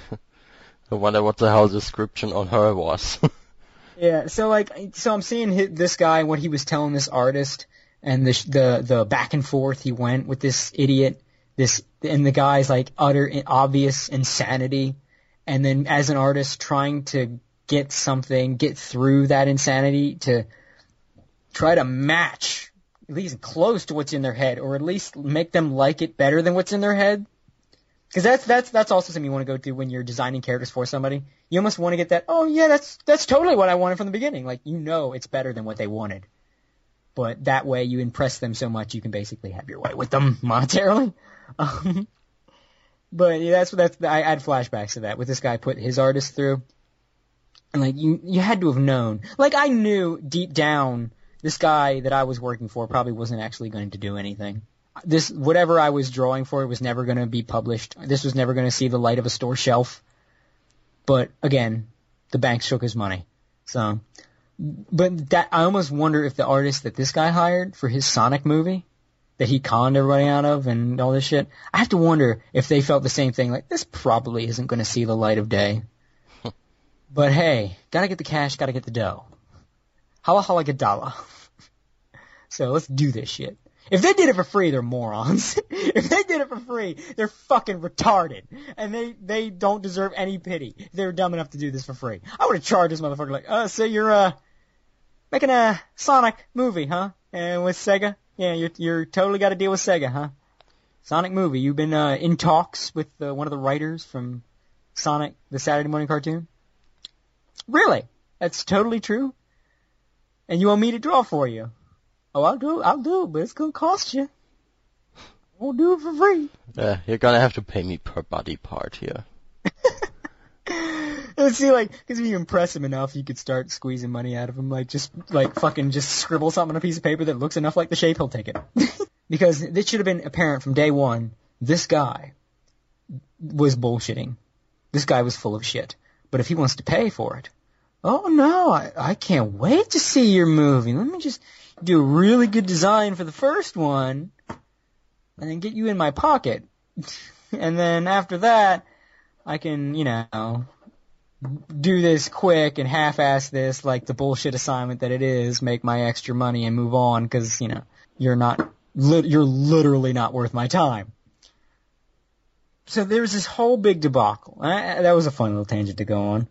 But the reason I went on, there's a whole big debacle with this guy because he had, he's claiming he was doing this movie and he hired out some artists and he had a bunch of them and they did designs for him and turns out designs were ripping off some other art piece somebody did. Like some guy, some one artist did a uh, a picture of like an evil looking Robotnik. I think he, I think it was like he was doing a series of pictures of like super detailed Sonic characters, you know. So he did an evil looking menacing Robotnik with like a jacket and shit and mechanical arm. And then this guy's stuff for his movie, his production sketches for his movie that's totally going to happen come out. And Robotnik looks just like that picture, like the, the picture by that other artist. Is, and people notice this, like, hey, what the fuck? And the original artist, the the original, and he, the guy that drew the original picture was trying to be cordial. You know what I mean? That, which was, you know, good on him. I would have been pissed, but he was being cordial about it and saying, you know, uh, you might want to talk to your artist. I understand it's not your fault. You just hired him and he did this, and you know, you might want to talk to him because that's not cool. Not cool what he did. Then the artist came up and said, hey, hey, hey, hey, hey, whoa, whoa. This ain't what happened. I gave this guy this shit, and he didn't like it. He said, and, and he copy and pasted this shit that the guy emailed to him, which was damning. And he said, no, a little close, and even Son Manic here was originally saying, oh, I had never seen your picture before. My artist just gave me that. And then you see the, the pasted emails of the guy saying, look, here's the picture that I've never seen before. I want you to make it like this. and a series of emails where he's basically by the third one saying, no, I want you to draw this exactly. So the guy, the artist that he hires, like, all right, I'll do it. I didn't want to do it, but I'll do it. And so guy gets, and this guy's basically just up shit creek at that point. So the Sonic people just, you know, pretty much kick him out and they they never see him again. But you see, this guy won't go away. He's been his his big thing that he's known for. For some reason, they bought this for the longest time. That this movie was totally happening. He was totally helming it. He even because he's classy. One of the, the like the head writer for Sonic SatAM, which is what they call that Saturday morning com Saturday morning cartoon, he died. I think Ben Hurst was his name, like that. He died. This dude used the dude, the guy, the writer's death as an opportunity to pimp his imaginary movie. Like he decided he was going to dedicate it in the dude's memory. It was advertising it in the like there was a forum thread about the guy's death, and he was advertising his pretend movie. Classy. Ever so classy. So of course, between this and the art artist debacle, they they booted him, but he wasn't done. Good lord, he wasn't done. After that, see that was like the main saga. This guy. Then he just like tree sprouted all these branches, bearing the fruit of laughter and lulls, they call them. Max, why don't you tell one and I'll tell one and you tell one and we'll. This episode's going on for a while. I don't want to last too long. So you tell a story, I'll tell a story. Oh yeah, sure. Well, one of the things this guy is also known for, aside from, you know, having a non-existent Sonic movie, is his little pictures that he does. And oh, these are just absolutely amazing. Yeah, as you can probably imagine. Namely, he is a diaper fetishist. And not like he likes the girl in the diaper and likes to mess her diaper or whatever. No, he likes to be in the diaper and pretend he's a baby. Yeah, with a soccer and everything. Uh, it's some horrifying imagery. If you look him up on Encyclopedia Dramatica, which I wouldn't fully recommend, some horrifying images. And he's Yeah. posted videos of himself being a baby. Yes, I think I think this kind of shit is called infantilism. It's like it's not enough that you mentally revert to the status of being a baby. You gotta do it physically too. I mean, it's he is just. I mean, the, mo- there's very few things more horrifying than that first picture on his Encyclopedia Dramatica article, where he's like got his arms out to the camera and he's smiling with a sucker in his mouth, like a babe, like a happy baby reaching for somebody, because he's a 30 year old man, Yeah, and the diaper. and that look he's giving, it's serial killer shit. People, it looks like he's a fucking serial killer. There's no other way to describe it. It looks like a serial killer who's gonna kill you tomorrow. Creepy. Uh, any creepy pasta ever ain't got shit on that. Yeah, fuck, you know, just photoshopping something with black eyes with blood coming out of it and with monochrome. That's creepy fucking imagery right there. Slenderman who? Uh, see, after his Sonic movie turned out to be not a thing and everyone should have known that from the start, uh, he then decided to keep up the bullshit. He even like hired he's paying some animation team, some flash animation team to actually make his movie happen. Looks like shit. Uh, there's actually like something like Metal Sonic Hoedown or something making fun of one of the scenes. Metal Sonic looks like he's doing a dance. But, Because we all know Flash is how all professional movies are done. but of course. But you see, he, started pestering Sega, sending scripts to Sega, say, Sega, make my movie, finance my movie, give me the permission to make this movie. Sega sent him a cease and desist, basically saying, stop it forever. Leave us alone. You don't have permission to do this. Stop, because he would go around saying Sega gave him permission to use the Sonic license and everything like that. He would say like, oh I, I, I own like some of, uh, American licensing rights to Sonic for the purposes of this movie. Sega's basically saying, stop saying that. Sega had to have done their research on this guy because he was just bu- bugging him, and they knew things like that. So they knew this guy. This guy had been bugging him enough. He this is like a name in the Sega offices. Sega of America like has his picture plastered on a wall with a dart with darts in it, you know that kind of thing. Uh, he says, stop doing that. Stop saying you represent us. Stop saying that you own any part of the Sonic the Hedgehog license. We have no interest in making your movie. Leave us alone. Stop saying this shit or lawsuits. I that do you know how bad you have to get to where the company of origin of your obsession has to say has to come down on you and say knock it the fuck off.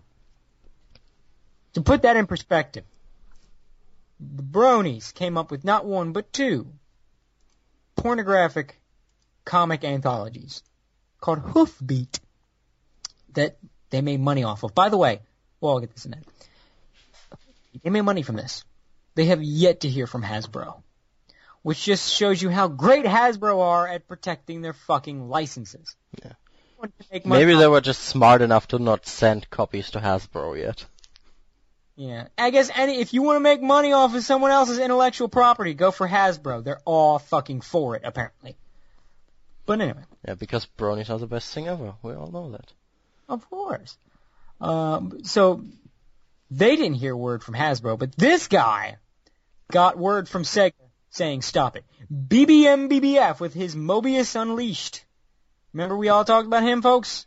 Back when Alex was co-host? BBM BBF with his, the, the, uh, Toon Porn Slumlord. Got that Mobius Unleashed site. Yet to hear from Sega. This guy, letter from Sega saying knock it off. Signed by their representative. Signed letter from Sega saying shut up. Stop it. I, at some, I, that's like some kind of zenith of fandom failure. it's ridiculous. The only other time I can think of something like that happening, going back to uh, furries and their obsession with 90s cartoons. Who here remembers, and I mentioned her earlier, Minerva Mink? For those who don't- Oh, Yeah, uh, for those who don't, and you remember Animaniacs, she was one of the characters in Animaniacs. She had like two cartoons that were, and eventually her cartoons were basically too racy for kids. It was basically like the uh, Red Hot Riding Hood kind of stuff. They were basically what they were going for, so like new Red Hot Riding Hood cartoons. Um, Minerva Mink character. Uh, the thing about Minerva Mink, her her cartoons weren't really that funny, at all. I've I've actually been because Animaniacs is now playing on the Hub, and I like me some Hub, most of it some of it. This is- it's, my like my love of the hub fluctuates from day to day, but generally, like you know, they play Animaniacs every night, so I watch me some Animaniacs. Um, Animaniacs is more hit and miss than I remember. Like Freakazoid held up great. Freakazoid is consistently funny and great, and I have the DVDs and I love them. Freakazoid's hilarious. Animaniacs doesn't hold up as well. It's like on and off. Still, it, it's like Freakazoid funny sometimes, but then sometimes it's just not funny. And Minerva Mink's cartoons weren't really that funny. Uh, the only real gag in Minerva Mink's cartoons were constant, uh, wow, she's hot reactions, like jumping around, whistling and eyes bugging out and bouncing and crazy faces and that kind of shit. That was pretty much every, every other gag in a Minerva Mink cartoon. They weren't really that great. Uh, but what happened was, much like she became in sort of that furry pantheon along with Gadget from Rescue Rangers of these characters that furries obsess with and continue to obsess with to this day. furry sex symbol, basically. Basically, a furry sex symbol. Um, I mean, my God, it is. Don't get me started. That's a saga. But what happened was this: at one point, this one guy had a pretend wedding at a furry convention to Minerva Mink. There was someone in a Minerva Mink costume marrying this guy. They even had a couple other cartoon characters he was obsessed with. I don't know why they uh, more than one people participated in this. I guess this guy was like a big figure in the furry fandom. a lot of sycophants that were willing to do this. I don't know. This is early furry fandom. I don't know like the like what was really going on amongst them. I just know who was who. Um, I guess these were sycophants putting on this. Like like other ones that had like masks. They were dressed up like uh creepy ass costumes of like other cartoon characters he obsessed with. They were like, no, he's mine. This is real, folks. Well, at this convention, this is early in the days of the furry, so they didn't quite have the reputation they have now, they were getting it. So a couple animators from Animaniacs were there at the convention. Oh. They they were there as guests, and and I guess they were thinking, oh, these guys like the kind of cartoons they did. We did. They had animals, whatever. You know, we'll go. Anyway, if furries weren't creepy, I mean, it's kind of like why the guy who makes Usagi Yojimbo still goes to conventions. He's not really a furry, but hey, these guys buy my shit, so you know, I'm real popular with these guys. I'll go visit him. I don't know why he does it. Um, well, I know why, but I mean, he is more patient than me. Like if Cloudscratcher got really big and I was invited for a convention, I would say no. Uh, but these guys went, and they were in attendance. I guess they said we got to go see this shit. What the fuck? They were appalled, flabbergasted. What did they do? Well, thankfully, their animation studios were close to where the convention was being held. So they got in their car and they drove back to the studio and they whipped up a little something. They drew a picture of Minerva Mink. This is as official as it gets of a fuck you. This is by an official, an animator from the show. This is one of the people that does the actual official work that you see on the screen. Uh, drew a picture of Minerva Mink in her bathrobe, holding a sign that says, "Sorry, fat boy, this mink is still single." Fuck you look on her face. They made a whole bunch of copies of this image, a shitload of photocopies, went back to the convention, and stuck this, this picture of Minerva Mink anywhere they could. They put like tape it up to the wall in the bathroom, hallways, doors, anywhere they could. They just stuck that Minerva Mink picture all over the convention. Made sure he saw it. Uh, word is he saw it. Word there was no confirmation what his reaction was, but uh, the consensus is he threw a bitch fit. That was the kind of guy he was. Uh, he was huffy about it. I mean, that is officially just the the dream is dead. You know. What I mean? At that point when the people behind the show you're obsessing with say, "Nope, fuck your fantasy, nope, nope." It's like if you made a shitty Final Fantasy story, and then the original makers of Final Fantasy come down to you, read your shitty fanfic, and tell you it sucks. I mean, that's not no, it's not even that. It's it's it's more than that. It's like if they release a press release saying, "I don't know if anyone's read this thing, but it's crap. We denounce it." and that totally didn't happen. Totally Cloud doesn't have butt sex with Sephiroth. Totally didn't happen. Never would happen. And uh, nope. And and again, called him fat boy. So there's an insult in there. Fuck you. I don't know the names of exactly. I, I know they weren't like. I don't think they were animator animators. Like they didn't do every frame. I don't know for sure. I think that was done Korean. That was Korean stuff. I'm, I'm not 100 percent sure, but I know they did production art at the very least. Uh, they worked on the show. They made. They were a part of the team that made Animaniacs. Uh, and you just look want to look at the picture. That is official art. You just look right at that picture. That is not fan art. That's official art. Um, this is the same. This is the same kind of thing. It's like that, that, I think there's the only two times in recorded history I can think where a fan got so pathetic, the people uh, that are a part of what they obsess over had to step in and say no. I think it's only yeah two times in recorded history since nerddom began that I there may be more, but I don't know of them.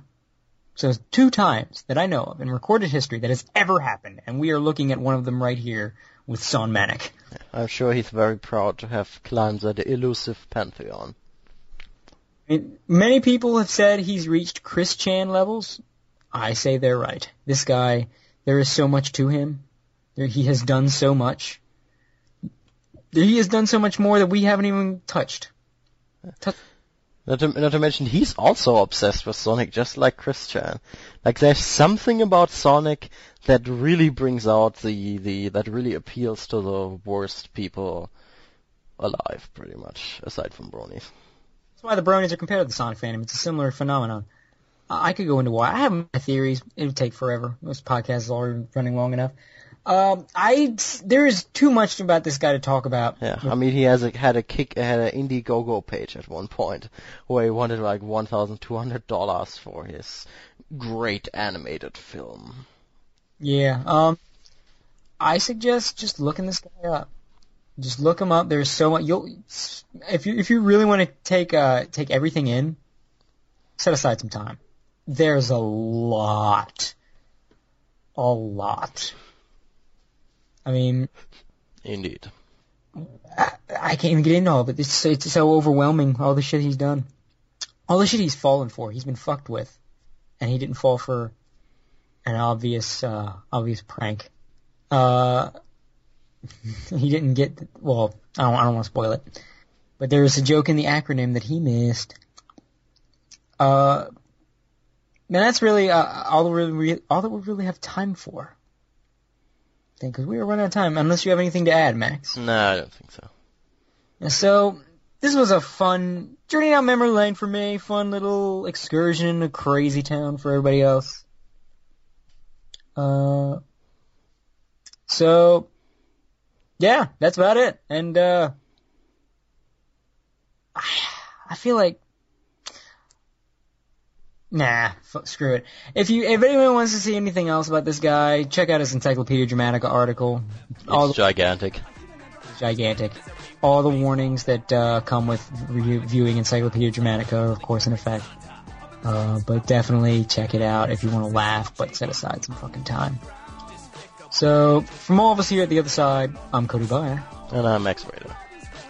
Saying the internet is full of wonderful, hilarious people for you and me to enjoy. They came from underground. Despicable creatures with that do a sound.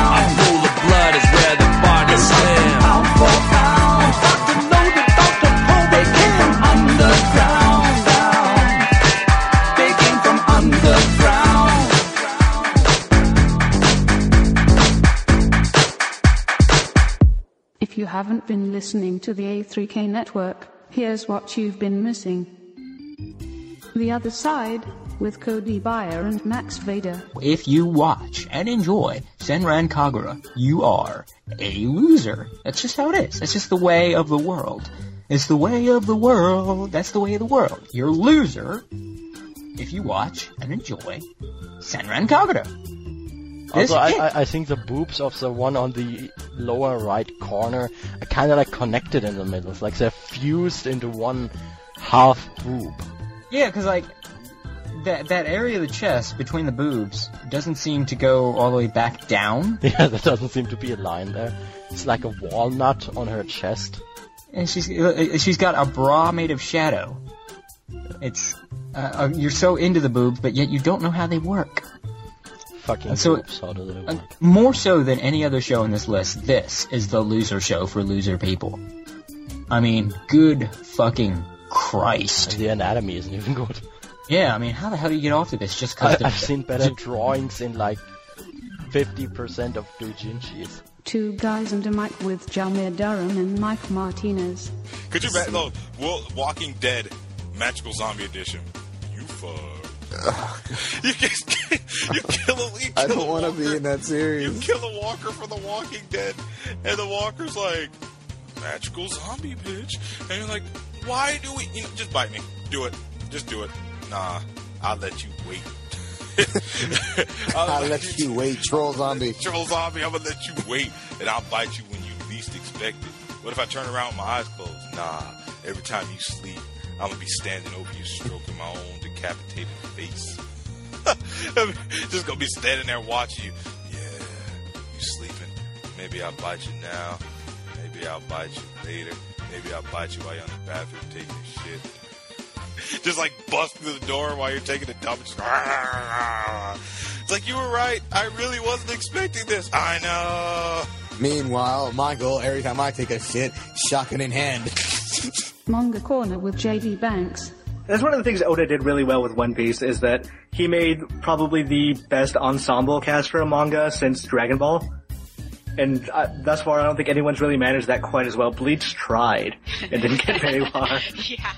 I think Fairy Tail actually is really good. Yeah. You know, because Fairy Tail, I think he learned from from One Piece, and although One Piece is great, it's it's actually still very very popular here in uh I'm I'm in Okinawa, it's the island, very last island Mhm. in Japan, but it's really big here. Anything One Piece is like really popular, but I think Fairy Tail is also like something that it's kind of grown into something that's a little a little more cohesive, I think, than One Piece. Yeah. So I think uh, some characters, I think you put more female characters that are like they're like a mainstay in Fairy Tail. Erza, she's Yeah. she's I think she's really cool, but she's just like Zoro and these other sidekicks. You know, she's kind of like she's really strong. She's stronger than these other people, but she has a poker face. But she actually has a really dark history, you know, behind her, and and you kind of want to you kind of want to understand why she wears armor all the time and why she's so like poker face. Bonus round with John Paul Natterson. His first day of school, he runs into Rikka, who, as I've already mentioned, currently has Chunibyo. She's the girl in all the pictures with the eye patch, and like a lot of people, myself included, look at that and like, wow, that's really stupid. Another show with a girl wearing an eye patch. But as I've already mentioned, that's the point. People give her shit for wearing this eye patch because she doesn't need to wear an eye patch. In fact, under her eye patch is just her regular eye with a yellow contact. She calls it her wicked eye, and currently her main objective in life is to find the ethereal horizon. And she does this a number of ways. Most of them are bullshit, like walking to different parts in a park at a certain time of night and staring at the moon, or uh, she fights with her sister several times. and they animate that quite nicely because even though they're not fighting like this in real life, they they animate it like it is a magical girl series, like it's a Madoka Magica kind of fight.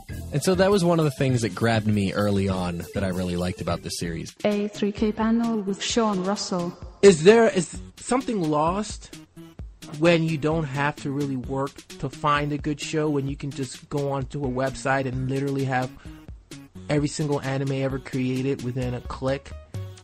No. Because you, know, if you've ever had tapes of German dubs of Sailor Moon where the sound disappears when you fast forward them, yeah, definitely nothing has been lost. But no, I don't. I don't mean as far as quality, but I mean as far as your appreciation of finding that series. Because to me, it's like it feels like there's just way too much out there for you Oh to. no, no, I mean, I think I I I, I watched a hell of a lot between 2003 and 2005, and I think you reach a point where you realise. I think what you can then have a better separation of what was good and bad. Because in the 90s, I was buying loads of VHS tapes, and not all of them were good, but I was just buying it because it was anime. But now I've seen a lot of anime and I can pick and choose more. Yeah, it's great. I don't have to just consume the limited morsels put on my plate. See, I slightly disagree because I felt back when I was recording them off the Sci-Fi Channel, I felt like they could just give me anything. They would be able to give me anything, and I would wake up the next day, watch it, and think it was the best thing ever. So I, I kind of get what you're saying, but obviously you had a much harder ride than I did. So I don't know. It's it's a tough one to call because there's nothing wrong with ease. The, the ease should be appreciated. So yeah, perhaps I would have appreciated it less at the time if it was easier to find. Be sure to visit anime3000.com for daily audio and video programming.